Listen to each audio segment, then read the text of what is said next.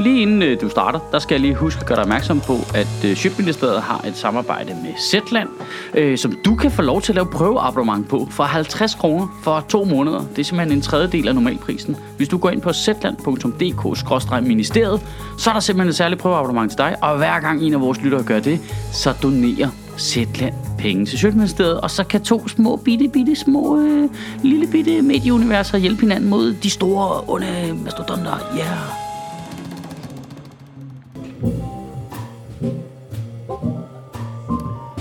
Velkommen til Sjøtministeriet Live, hvor jeg jo interviewer politikere og eksperter her på Nørrebro Teater.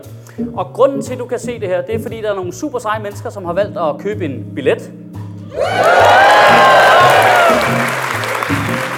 Eller også har de været inde forbi øh, uh, sjøtministeriet.10.dk og lave et lille donationsabonnement, som gør, at vi kan øh, samle nogle øh, skejser sammen til at betale jazzkollektivet og fotografer og lyd og alt den slags.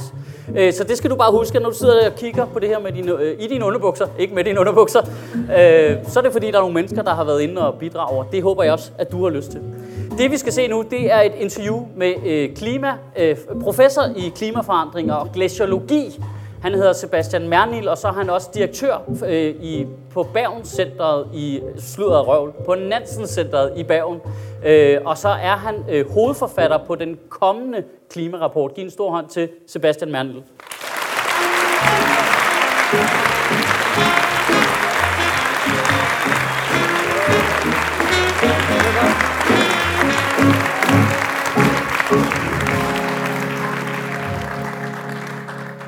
Skål først? Ja, skål. skål. Og tak fordi du tog vand med. Jeg tænkte, det er nok det bedste, vi kan drikke her. Er det sådan en gimmick, du har som klimaforsker, eller Jeg tænker, det er sundt, og så forurener det ikke så meget. Perfekt, mand. Øhm, jeg har simpelthen glædet mig så meget til, at du skulle komme. I lige måde. Øhm, kan du ikke lige fikse det hele lige lynhurtigt? Jamen, jeg tror, at de næste gæst, han er bedre til det, end jeg er. Er han ikke det? altså, prøv lige at forklare mig sådan helt... Altså, det bliver jo hurtigt så abstrakt. Mm. Hvad, hvad er det præcis, du laver? Jamen, øh, jeg forsøger at forstå, hvad der, er, der sker med vores klima, øh, vores atmosfære, øh, hvordan vi påvirker den, øh, hvorfor vi påvirker den, og ikke mindst, hvad er konsekvenserne. Øh, vi lever i en tid, hvor klimaet det forandrer sig afsindig hurtigt. Og kigger, eller specielt temperaturen, og kigger vi tilbage i øh, historisk perspektiv, altså cirka 100.000 år tilbage, så er klimaet været påvirket af naturlige variationer, som går sådan lidt op og ned, istider, mellemistider osv. osv. I gennemsnit, bare lige for at tage et tal her, i gennemsnit i den periode, jamen der har den globale middeltemperatur ændret sig 0,05 grader Celsius over 100 år i gennemsnit. Ser vi så siden 1880 og frem til i dag, hvor vi faktisk har pålidelige observationer kloden rundt, jamen så er vi i en tid, hvor den globale middeltemperatur har ændret sig 1,1 grader Celsius.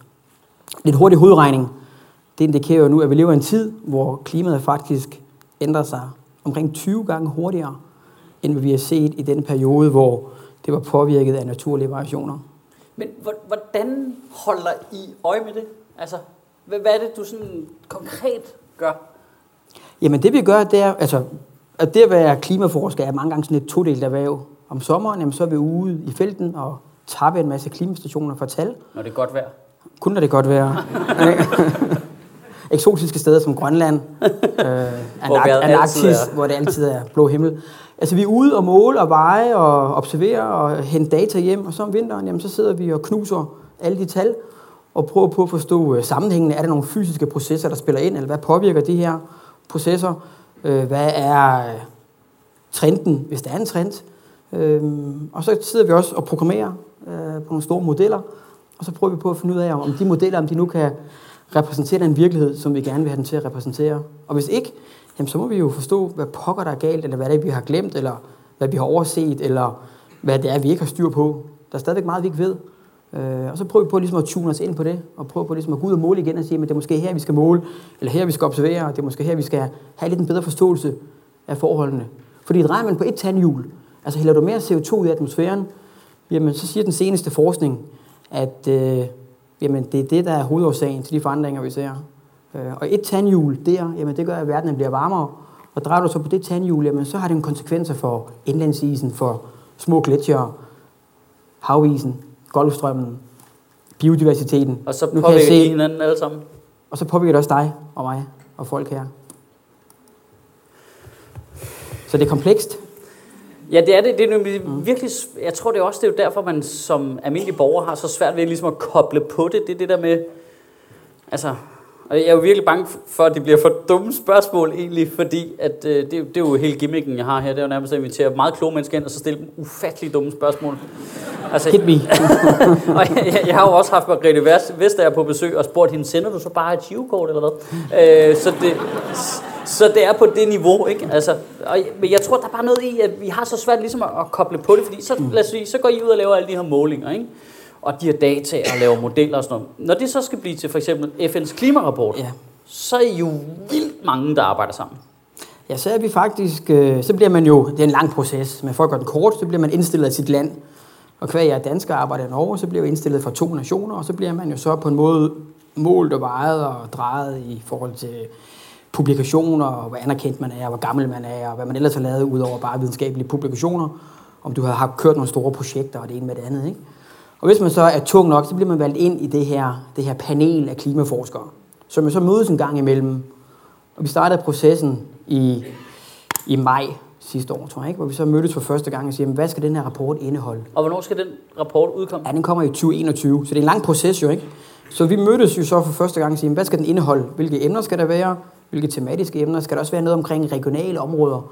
Øh, fordi hvis man nu har lidt interesse i øh, Andelsbjergene, eller Arktis, eller Middelhavet, ikke? Jamen, så skal det være sådan, at man kan slå op og sige, nu går ind i den region, og så finder jeg alle de data, der er relevante i forhold til det område. Okay. Altså, er I så ikke, er, I- er, I- er I aldrig uenige?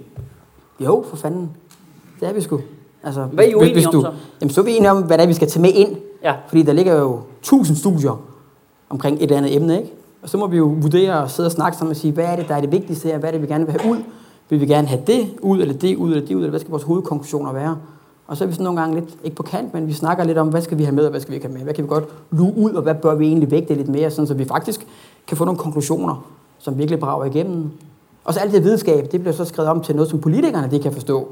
For det, det er jo de færreste Så har vi politikere... den her pixie-bog til Det er jer med billeder. Ja, det er sgu næsten lige før. Fordi de, de færreste politikere, de forstår faktisk videnskab og usikkerhed og statistik, gør det der ikke. De skal meget have sådan i, i bulletform med få ord. Lave et likstal.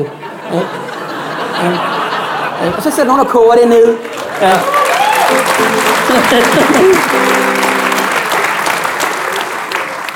Men er der ikke nogen, der er uenige i konklusionerne så? Jo, for fanden. Det er jo alle dem, der ikke ved noget om det. Ja. Men, men Og når sådan- I sidder det jo. og Altså, samler når- alt det der data Ja. for de her forskellige mennesker, er der så ikke nogen, der siger, "Mm, det, det vil vi ikke bidrage til, for vi synes, det er helt forkert? Nej, for der er også sådan lidt prestige i at være en del af det her IPCC-system, ja. ikke? Netop fordi, at hvis man er en del af det, jamen, så er man på et vist niveau. Altså, det er ikke øh, den unge postdoc, som har to års erfaringer, som Nej. kommer med i det her. Altså, der er et vist øh, hvad kan man sige, anerkendelse i at være med, ikke? Øh, så man kan sige, men der er selvfølgelig også nogen, som står udenfor og brokker sig lidt, enten fordi, at deres videnskab måske ikke bliver fremhævet så meget, eller fordi de måske også vurderer, at de bør være en del af det her, eller fordi de mener, at vi ikke har de processer med, som vi burde have med, for ligesom at forklare hele klimasystemet og alle de afledte effekter, der er. Og IPCC har jo også været øretævernes holdeplads, og det kunne man jo se tilbage i den fjerde rapport, der kom. De kommer cirka med Jamen, det, seks- der var tydelig forskel på, på 4'eren og 3'eren, det kan jeg Ja, godt det huske. Der stod, det var noget mærkeligt noget med det. Jamen, det er jeg glad for, at du lige pointerer. Ja, det er- Og det er også sikkert, hvad publikum de er enige med dig i. Jeg tror, de var meget glade for toeren, da vi snakkede om det tidligere. men men det, det, det er ligesom leder efter, det er, ligesom, er der ikke nogen, der siger, at jamen, øh, klimaforandringerne, det, øh, det er lige meget? Jo. Men Klimaet også, er altid, også, også klimaet er altid varieret. Ja, ikke? Det, det, det men får vi også i jeres gruppe. Altså, Nej, der tror, jeg, vi, altså, der tror jeg, vi er meget enige i den ja. fysiske forståelse af, af klimasystemet. Og mange undersøgelser har vist, at øh, altså, jo mere du ved om det, altså jo mere du ved om de fysiske processer, det der sker i atmosfæren, ikke? jamen jo mere, hvad kan man sige, ikke overbevist, men jo mere sikker er det også på, at det er det, der er hovedårsagen til de forandringer, vi ser. Altså, jo længere ud du kommer, hvor alle mulige andre folk udtaler sig om klimaet, jo større spredning får du.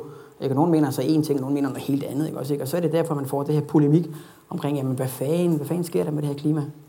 Ja, fordi man blev ved, ved med at vende tilbage til, ligesom, øh, alle forskerne er enige. Mhm. Men øh, Jamen, det er vi jo heller ikke. ikke? Der er nogen, der er uenige. Ikke? Men det er jo typisk dem, som har klimarelaterede, hvad kan man sige, fagemner, ikke? Altså som ikke er direkte på... Som ikke, som ikke er de direkte klimaforskere, som sidder og kigger op i atmosfæren og ser, hvordan tingene forandrer sig. Ikke? Det kan være nogen, der forstår lidt omkring bier og blomster, og nogen måske lidt om ændringer i havsystemer, ikke? som har lidt en anden videnskab, men som på en eller anden måde relaterer sig lidt til, til klimaet. Ikke? Altså dem, vi skal spørge, det er jo dem, der studerer det, der sker op i atmosfæren. Ikke? Så er jeg sikker på, så får du det, det mest pålidelige svar. Og hvad, hvad sker der så op i atmosfæren? Hvor lang tid har vi? Vi skal ikke noget? Ja, men okay. Men, jamen det, der sker, det er jo, vi lever i en tid, hvor vi udleder mere og mere CO2 og drivhusgas i atmosfæren, end vi har gjort. Altså, siden begyndelsen af 90'erne frem til i dag, der udleder vi faktisk 40 procent mere. Ikke? Og det vil sige, jo mere vi udleder, jo mere stiger koncentrationen af CO2 i atmosfæren.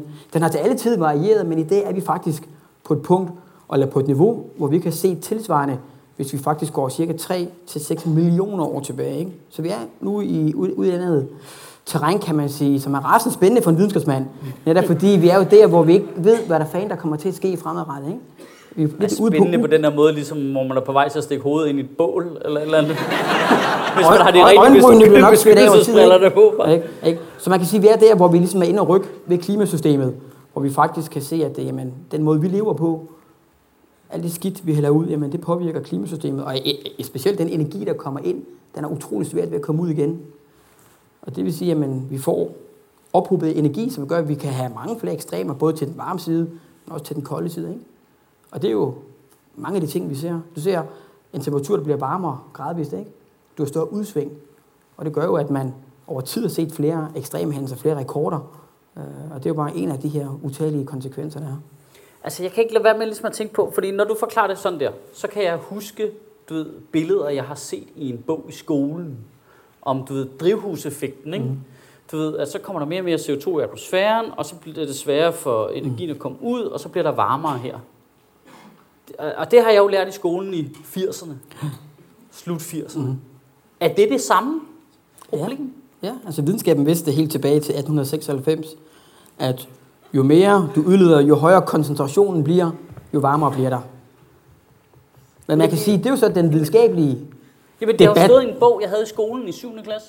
Det er også derfor, det undrer, at vi stadigvæk skal diskutere frem og tilbage, hvorfor er det her det er enten naturlige ting, eller de menneskeskabte ting. Alle har der set det der billede i skolen, er du? Ja, ja. Hvor, hvor, er, er du med på, det, det, det er du ikke ekspert i, vel? Men hvor, hvorfor helvede er det ikke ligesom øh, bevæget sig videre derfra? Hvis man ligesom har besluttet, at det var vigtigt nok til at komme ind i en bog, jeg kunne læse i folkeskolen i, i 80'erne, at du ved, start 90'erne, hvorfor, øh, du ved... Men det er jo fordi, igen tror jeg, at lige snart du tager klimaproblematikken og hiver den ud i samfundet, ikke? så er der jo 8 milliarder forskellige meninger og holdninger til tingene. Ikke? Velvidende mange af dem ikke har læst din Pixie-bog, ikke? Men der er jo sindssygt mange ting, man er ude og kæmpe imod. Ik- ikke kun øh, forståelsen af, hvad der sker i klimasystemet, men også øh, økonomisk vækst, ja, arbejdsløshed, øh, i-land, u-land problematikker osv. osv. Det bliver meget mere fragmenteret, og i sidste ende så koster det jo de her, ikke? hvis vi skal redde klimaet, eller hvis vi skal minimere de klimaskader, som vi forventeligt vil stå overfor, når vi bevæger os ud i fremtiden. Ja, det er virkelig, virkelig en svær ting at diskutere, og øh, altså, vi snakker jo lidt om det inden, fordi hver gang jeg laver noget med klima, øh, hvis jeg laver en tale i Sjøtministeriet, eller laver noget stand-up om det for den sags skyld, så vælter det altid ind med beskeder på Facebook. Mm. Øh, og jeg ved ikke, hvad jeg skal svare på dem. Så nu havde jeg håbet, du ville hjælpe mig med det. Måske. Ellers så kan publikum. Altså, det er bare fordi, jeg har taget nogle, jeg har skrevet nogle af dem af. altså, jeg har bare skrevet ordret, hvad det er, folk de skriver, ikke? Så tænker jeg, vi lige kunne snakke om dem i hvert fald. Fordi jeg har lidt svært, fordi jeg, ved jo ikke, jeg ved jo ikke om det. Der er faktisk simpelthen en, der har skrevet, ja, det er anonymt, ikke? Det er alt sammen faktuelt ukorrekt. Der var spikes 40-50 gange større for bare 20.000 år siden. Jeg ved ikke, hvad det er. Det, det må være temperatur, ikke? Ja, det tror jeg. Jeg er ja. ikke helt sikker på det. Nej, der var ikke noget link til ja. noget Men, men klimaet, som jeg sagde før, har jo altid ændret sig. Klimaet har altid ændret sig? Ja, det har det. Og som jeg sagde før, det er jo baseret på naturlige variationer i klimasystemet. De her orbitale forandringer, det lyder måske sådan lidt ja, hvad, hvad sindssygt, det? ikke? men det er jo, hvordan jordens bane ændrer sig rundt om solen fra at være cirkulær til at være mere ellipseformet. Ikke? Jorden hælder også 23,5 grader, og det har den jo ikke gjort altid. Den vipper mellem... Har den ikke altid gjort det? 22 til 24 grader. Ej, den står sådan og vipper lidt. Har det noget at gøre med, amerikanerne er blevet tykkere? Prøv lige at spørge de næste gæster om det. Ej, men der er nogle forandringer, som kører, hvad kan man sige, på 100.000 års skala, Ja. og 40.000 års skala, og 25.000 års skala, ikke?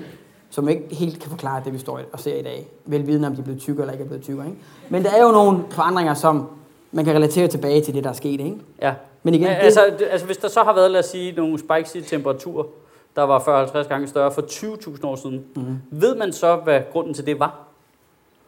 Altså, det gør man måske, ikke? Nu kender jeg ikke de omtalte spikes. Nej, nej, det- men, der men står klima bare er spikes, men der er klima er altid varieret, altid kørt op og ned. Ja. Ikke? Øh, og man kan sige, det er jo ikke det, der egentlig er så vigtigt. Det, der er vigtigt, det er jo ligesom, hvorfor ændrer tingene sig i dag, som de gør? Ja. Hvad fanden er det, der sker? Men hvorfor, hvis der er blevet, Og det- og det er det, der er hvis vigtigt, der har været meget højere temperatur engang for lang tid siden, Mhm. mm-hmm. hvor, hvorfor var der så det? Hvis ikke det var på grund af fossile brændstoffer og alt sådan noget. Det kan have noget at gøre med, hvor meget CO2 der enten er ophobet i atmosfæren, eller hvor meget der ligesom er blevet opladet i dybhavet, eller der kan også være noget om- omkring biologisk vækst, altså plantevækst og sådan noget på jorden. Også, ikke? Hvor meget har været suget ned, hvor meget ikke har været suget ned i, i organisk materiale. Der kan være mange ting, der spiller ind der. Og vi har Men- tjekket, at det ikke er nogen af dem den her gang. Ja, det har vi sgu. Det jeg, hovedet på blokken, det har vi faktisk. Ikke? Der er ikke noget, der kan forklare de forandringer, vi ser.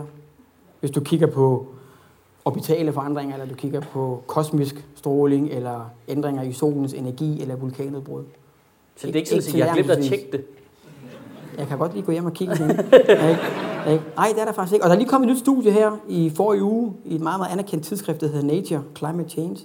Og de siger faktisk, at øh, hvis man sådan skal på et niveau, der hedder Sigma, Sigma 5-niveau, ikke også ikke sådan statistisk, det vil sige, en ud af Sigma hvad på 3,5 det? Sigma, Sigma 5, det vil sige, det er nu, vi er nu der, hvor vi med 99,9967 procent er sikre på, at det vi ser, det er relateret til ændringer i koncentrationen af CO2 og den måde, som vi ligesom øh, udleder øh, ting på. Ikke?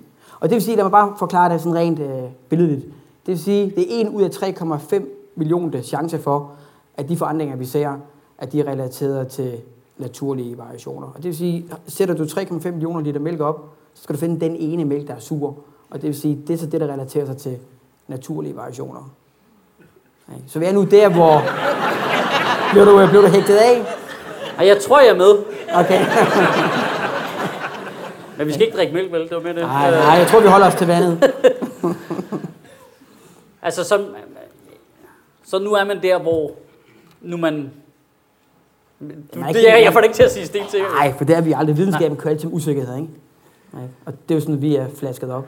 Men, Men men vi er et der, hvor vi er det jo meget, et meget tæt på. Jo, fordi der sidder jo mennesker her, der holder op med at lytte efter, efter du sagde 0,67. Ja, det ved jeg. Og det er også derfor, at videnskab mange gange kan være død kedelig for folk, ikke? Ja. Okay, men vi tager, vi tager lige en anden her. Øh, alle geologerne siger, at det ikke er menneskeskabt. Alle? Alle. Okay. Jeg tror, han har været... Han har... Nej, se, der er jo også uretfærdigt, der siger, går automatisk ud fra, at det er en han, fordi det er en idiot. Men, øh, han og eller hun. Men er, der er der noget rigtigt der? Er der ikke, det? er der ikke noget med, at der er nogle geologer, der siger, at vi kan ikke påvise, at det er... Øh, altså, at det skulle være menneskeskabt? Altså, som jeg sagde før, geologer siger en ting, biologer siger en anden ting. Oceanografer, som arbejder med havet og havstrømmen, de siger måske en tredje ting, ikke? Det er bare vigtigt, at, at vi lytter til dem, der har, hvad kan man sige, fingrene inde i maskinrummet. Dem, der ved, hvad der rører sig. Omkring Du går jo heller ikke- CO2? Ja, omkring hvad der sker i atmosfæren, ikke? Ændring i atmosfæren. Ja. Hvordan fysikken og kemien arbejder deroppe, ikke? Du går ikke- heller ikke til bageren for at høre noget om, hvordan du steger et stykke kød på grillen, vel? Og det er lidt det. Man skal spørge de rigtige mennesker, Ja. ikke? Ja, fordi man kan sige, det er måske lidt flabet, at geologer begynder at snakke om noget, der foregår oppe i atmosfæren.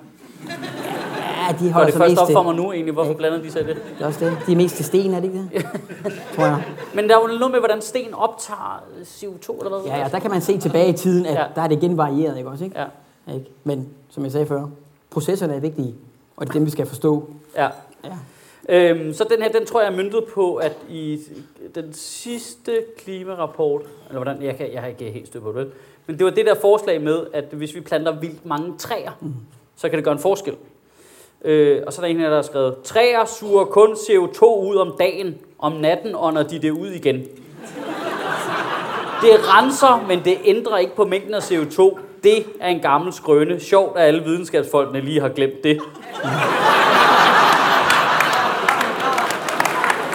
Ja.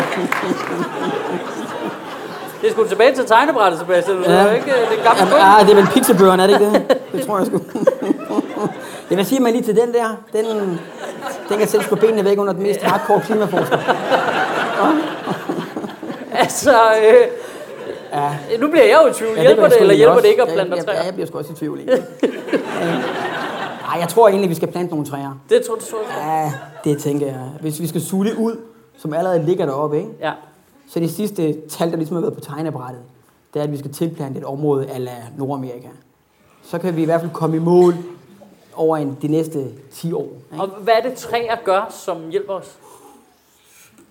Men De suger. Men de puster det ud om natten. Ja, ja, måske. Du må snakke med ham der. Jeg ved ikke, om du kan finde ham. Det, det gør Du må de kunne spore ham. Det, det, det gør de ikke, Ja, eller? men det, der er vigtigt, det er jo, det er jo nettooptaget, ikke? Ja. Altså, hvor meget bliver der bundet, ikke? Ja. Ja. Jeg tror, vi skal Så det bliver ham bundet der. i træet, så vi skal, vi skal plante træerne. Må vi fælde træerne? Vi må, jo, det må vi vel godt. Vi må bare ikke brænde dem af. Ja, du må godt fælde dem og lave øh, gode møbler af dem, ikke? Det, så, Så, har, så har du CO2. stadigvæk øh, carbon bundet, kan man sige, ikke? Ja, du skal ikke Og så kan man plante igen. flere træer igen jo. Bare plant et, lad det vokse, fælde det, plant et, lad det vokse, fælde det. Og så tror jeg ikke, vi når i mål. Nej, det tager et stykke tid, det kan jeg godt se nu. Det var en fejl. Så vi skal, vi skal helst i gang, og allerede, ja. Så der, øh, så der er et her, det er sådan, øh, det er klassisk whataboutery i anden. Øh, det er 100 firmaer, der står for 71 procent af al forurening i verden. Det er lige meget, om jeg spiser kød.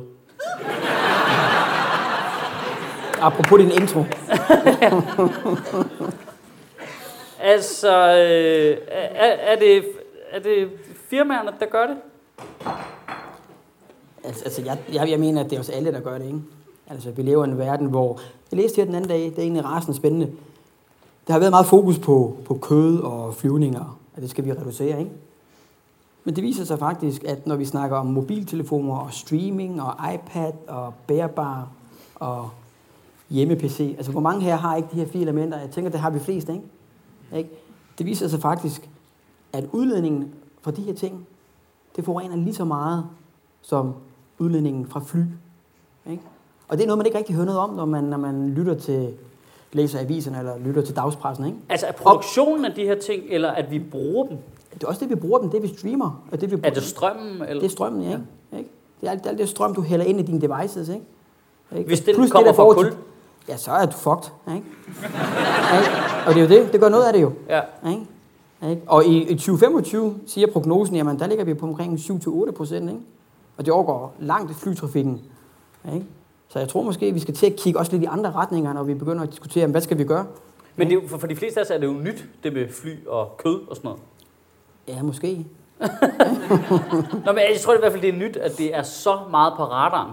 At det, Ja, altså, altså, jo, jo, altså man må sige, den her sommer, eller sidste sommer i 2018, ikke? som jo var den, den tørreste sommer, man har set her i Danmark siden, man faktisk begyndte at måle siden 1874, den har gjort noget i vores bevidsthed. Ikke? Som om, det er som om klimaforandringerne er rykket lidt tættere på, i forhold til, hvad vi egentlig har set øh, tidligere. Ikke? Vi ved, der har været skybrud, der har været oversvømmelser, ikke? men nu kommer tørken også lige pludselig. Ikke? Og det har jo rykket lidt ved folks øh, bevidsthed. Ja, det er sjovt, fordi lige præcis det der med den der varme sommer sidste år, der kan jeg huske, at jeg tænkte bare, ej hvor fedt, det er godt vejr. Mm. Øh, og så stødte jeg på folk, der havde en have. Jeg havde en have. Ja, ja, folk, Ja. ja. der havde en have, Ja, de det. var jo grædfærdige jo. Alle var jo bare, det var helt dødt, og vandingsforbud, ting jeg ikke havde hørt, ord jeg aldrig havde hørt før. Der er vandingsforbud i Hvidovre og sådan noget. Okay, altså, hvor, så blev det jo lige pludselig ekstremt konkret for nogle mennesker, Det ikke? er jo det. Og, og, og det er mange gange det, der skal til. Ikke? At man får det sådan lidt ind på nethinden. Ikke? Altså, vi har jo formidlet klimaforandringer i, i 20 år, eller jeg har i hvert fald. Ikke? Og det har typisk været noget med, jamen, så ændrer tingene sig i Arktis. Ikke? Isen smelter, havisen trækker sig sammen.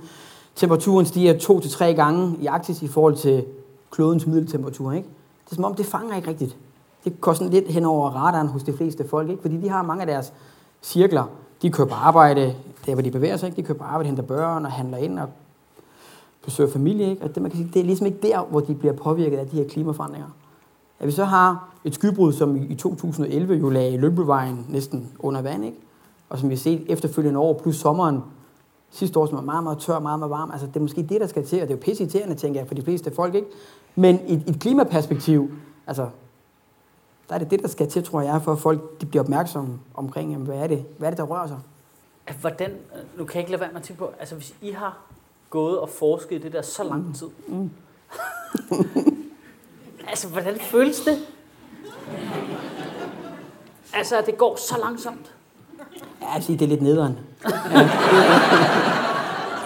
Det citerer jeg dig for. Ikke? Altså, Bare citat, det er noget. Jamen, så er det godt, at, at naturen kan hjælpe os, kan man sige. Ikke? Ja. Ligesom at, at få vores viden i spil igen. Ikke? Men ja, altså, ja, for det er som om, der er begyndt at ske noget, ikke?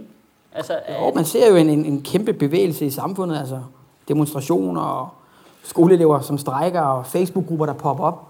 Ikke? En masse indlæg i, i dagspressen. Ikke? Så det er som om, at, at befolkningen ligesom er ved at rykke og ved at forstå, at nu står vi altså over for en udfordring. Hvilket vi også gjorde for to og fire og ti år siden. Ikke? For mig Men det har bare ikke været breaking news. Ikke? Og det er, ligesom, det er det ligesom blevet nu. Men det er jo fordi, det er jo en langsom katastrofe, ikke? Jamen, jeg tror, det er det, der er problemet. Måske. Altså, det er helt, I sagde, det ville ske, og så er det sket sådan rigtig, du ved, så det er ligesom at vælte rigtig langsomt på sin cykel. Mm. Ja. Det mest ynkelige nogensinde, at man kan bare vælte sådan helt langsomt, og man slår sig. Øh, Og så er vi der nu, hvor vi er landet. Og hvor Ja. ho- hovedet bliver trukket hen over asfalten. er det der? er, er det der, vi er nu? Det er der, er. Ja, ja. Men får man ikke lyst til at give op? Ej, tværtimod, tænker jeg. Nu er vi jo der, ikke, hvor vi ligesom kan få folk med. Ikke? Kan vi få den Men har du haft nogle perioder på alle de år, hvor du har tænkt, "Ah, helvede altså. Ja, jeg tænker, jeg tænker tit, det været op ad bakke, ikke? men så falder man jo lidt tilbage på den her videnskabelige nysgerrighed. Som jeg sagde før, det er jo rasende spændende at være her ja. som forsker, ikke? Fordi vi er ude i nyt terræn. Altså, Bare- vi, skulle, vi, skulle, vi skulle og forstå tingene, ikke? På forreste række til jordens undergang. Hold kæft, det Ja, ja, ja. Wow, prøv lige at se det derovre. Ikke? Nej, men der er jo en eller anden form for dynamik nu, som jo også er spændende, ikke? hvor vi netop kan gå ind og påvirke folk, der sidder her, og folk derude. Ikke? Og forhåbentlig få dem til at stemme på nogen, som gerne vil gøre noget ved den grønne omstilling. Ja? Så det kan du spørge. Du kan jo, du kan jo spørge den næste gæst, du har her, hvad han gerne vil gøre ved den grønne omstilling. Ja, fordi der er noget sjovt i, at det er dem, der reagerer til sidst hver gang, virker det som om. Ja, hvem er det? Øh, det er som om, det er dem, der sidder med hænderne på rattet. Ja, eller sidder på hænderne. Ja, ja så, Ja, det kan også være, det er dem. altså er der, er der nogen veje, I ikke har prøvet? Altså som forsker? Altså, altså vores, vores, nej, det vil jeg ikke sige. Altså, vi, skal, vi har nogle hypoteser, som vi selvfølgelig prøver at skyde ned, for at finde ud af, er der, er der andre ting, der kan spille ind? Ikke? Men vi er jo nu der, hvor vi bliver endnu mere sikre i vores overbevisning om, hvad er, hvad er det, der er, der ligesom driver de her systemer. Ikke? Så der er ikke rigtig nogen veje eller noget andet, som kan komme ind og, og fortælle os, at, at det der er hovedårsagen til de forandringer, vi ser, at det rent der sker, er ændringer i CO2'ens koncentration i atmosfæren. Ikke? Ja. Ja. Ja, for det jeg tror, det er det, der alt sker op i vores allesammens hoved. Det er i hvert fald det samme, der sker op i mit hoved. Det er ligesom, at hjernen den leder efter de der outs. Ligesom, Nå, men hvad så, hvis man lige fandt ud af, at der var sgu et nul for meget på den der, eller du ved, eller andet. så det var slet ikke det alligevel. Eller også noget med, øh, ah, der er lige den her super nemme løsning herover, ja. som nogen har fundet på. Men, men, men løsningen er, at vi skal reducere udledningen, ikke? Ja, det, det ved det kan vi. vi enten gøre ved at hive mere, mere ned, altså suge mere ud af atmosfæren, ikke? eller sørge for, at vi minimerer kan man det? Udledningen er. Ja, der er jo, altså, nu bliver der nævnt træer her, det er i hvert fald en mulighed, ikke? men der er også nogle, noget, nogle, øh, noget geoengineering, som gør, at vi faktisk kan suge det ud og gemme det. Og der kører der nogle pilotprojekter rundt omkring på kloden, ikke? Men vi er bare ikke der. Vi er bare ikke der nu, hvor man faktisk kan køre det ud i store skala perspektiv. Og så er det virkelig bærer noget, ikke? Det er en udvej op i min hjerne, det der, siger jeg bare. Det jeg hører er bare, at nogen skal bygge nogle kæmpe store turbiner, og så kan vi blive ved som hidtil. Jeg, jeg tror ikke, det er løsningen. Hvor stor skal den turbine være? Ja, det er et godt spørgsmål. Fordi vi bliver flere folk på kloden, ikke? Og vi bliver rigere. Og vi bliver sgu også ældre. altså, vi er her i længere tid. Ja, og det er lidt en dårlig klimacocktail, kan man sige, ikke? Så vi skal have noget, der kan bøje tingene den anden vej. Du er meget tæt på at lyde som en superskurk i en film nu. der er for mange mennesker. Ja. Men det er vel en af de mest øh, CO2-udledende ting, der findes på jorden. Det er vel et menneske. Et menneske. Altså, jo flere vi bliver, jo mere udleder vi. Det er klart. Og specielt Og- alle og dem, der ser Netflix. Ja, ja, også der. Ja, ja, apropos. Ikke? Og jo rigere vi bliver, jamen, jo større er vores fodaftryk også, ikke? Og jo ældre vi bliver, jamen, jo længere trækker vi fodaftrykket, ikke? Og det er jo sådan, at alt det, vi udleder af CO2, ikke? cirka 50 procent af det, det bliver op i atmosfæren i godt 100 år. 20 procent bliver det op i 900-1000 år. Så det vil sige, det trækker et afsindigt langt fodaftryk. Den måde, som vi har valgt at bygge vores samfund Så op på i det, dag. ja, så i virkeligheden så den skade, der er sket af, at jeg har forbrugt, øh, sendt en masse CO2 ud i atmosfæren, den forsvinder ikke bare ved, at jeg dør, Den ligger stadigvæk derude som en hukommelse, ikke? og bliver ved med at håbe sig op. Bliver ved med at, at forvolde, kan man sige, ved med at have en impact over tid, ikke? Det er fordi, det, det tager tid før, at det bliver nedbrudt naturligt. Ikke? Og det er også derfor, det er vigtigt, at vi suger ud, eller vi prøver på at undgå at hive så meget ud i atmosfæren.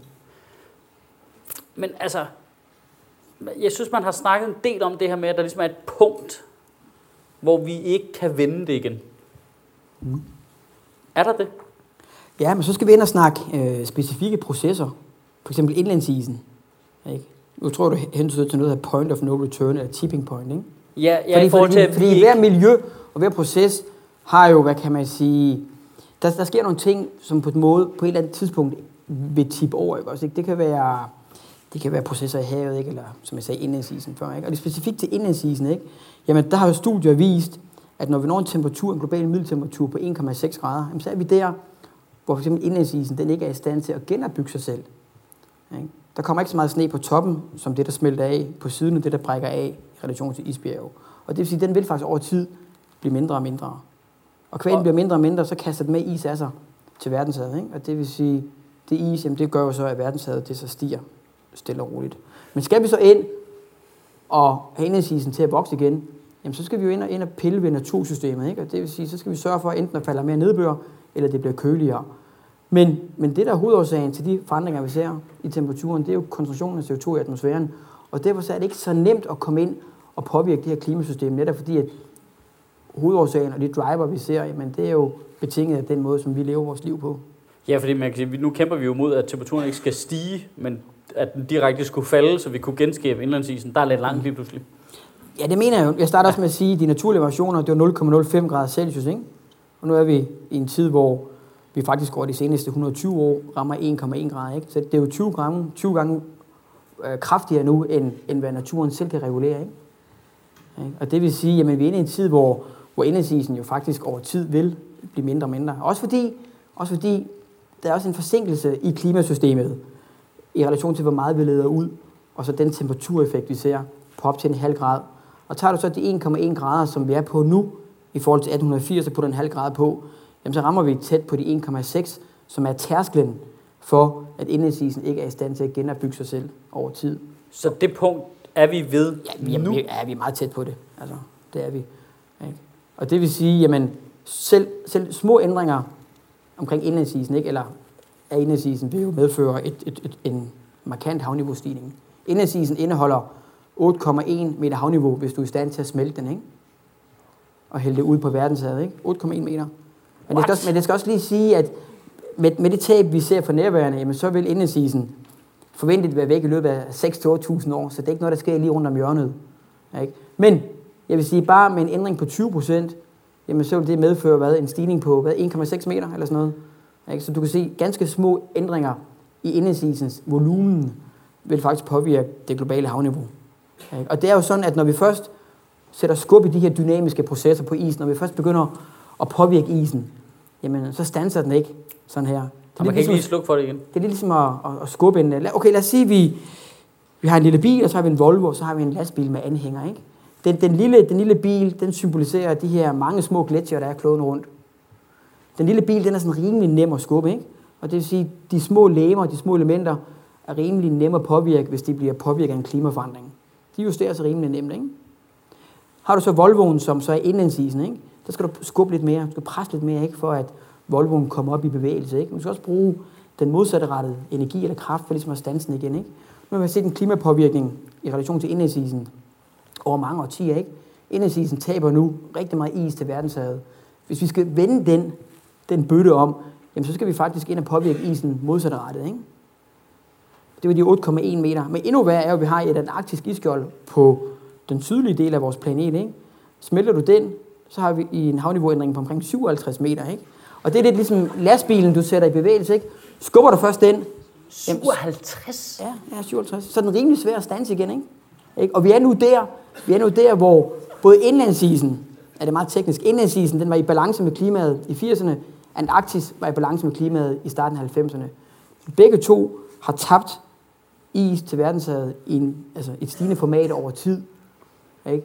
Hvor de faktisk er nu er i uligevægt med det klima, vi ser. Ikke? Og det vil sige, at det er rasende svært at både stanse en stor lastbil med anhænger, men det er også svært at stanse den her Volvo igen. Og det vil sige, med alle de is, det af sig, og på den måde, som både indlandsisen og den arktiske jold bliver mindre og mindre over tid, jamen, så er det svært at forudse, at det lige pludselig kan ændre, men at vi faktisk har sat nogle bevægelser i gang, som vi egentlig vil kaste mere med is af sig til verdenshavet, og dermed stadigvæk på den anden side af 2100 og på den anden side af 2200 stadigvæk bidrage til det stigende havniveau. Det var lidt en lang snak, jeg ved ikke, jeg og, og vi blev lullet i søvn. Og det er, det, det er jo øh, dybt fascinerende. Ja, ja, skræmmende, men altså, det er jo ligesom, at når du fortæller om det så roligt, det er også uhyggeligt. Altså, det, fordi bør vi ikke være i panik, eller hvad? Jo, det burde vi vel egentlig. Ikke? Men det er, jo noget, det er jo noget, der ligger et stykke ud i fremtiden, ikke? Og igen, det der med, at vi skal have tingene ind på vores nethinde, før vi ligesom forstår det, ikke? Og det her, det er lidt ligesom det langsomt styrt, som vi omtalte tidligere, ikke? Det er noget, der... Vi ved, det vil ske, men det foregår bare lidt langsomt, ikke? Men det, vi ved, det der med, at konsekvensen er ude i fremtiden, det er simpelthen umuligt at arbejde med. Det er ligesom den der skumfidus-test, ikke? Kender I den? Så ved man siger til et barn, øh, hvis du lader være med at spise skumfidusen, så får du en skumfidus i morgen også. Mm. Og så tager alle børn bare skumfidusen og æder den. Mm. og så smelter indlandsisen i morgen. Mm. Ja, Ja, det skal vi gøre. det, det lyder bøvet, men det er nøjagtigt det der er problemstilling. Det var en fornøjelse at have dig på besøg, Sebastian. Tusind tak. Tak skal du have.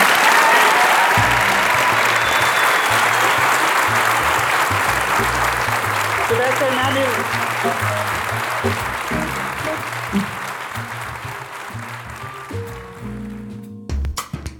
Sjøtministeriet lever af dine donationer. På tier.dk kan du oprette et donationsabonnement, hvor du giver lige præcis det beløb, du har lyst til. Og så kan vi lave flere interviews på Nørrebro Teater, flere taler, sende Sofie Flygt mere på gaden. Og hvis ikke du gør det, så er du en big and.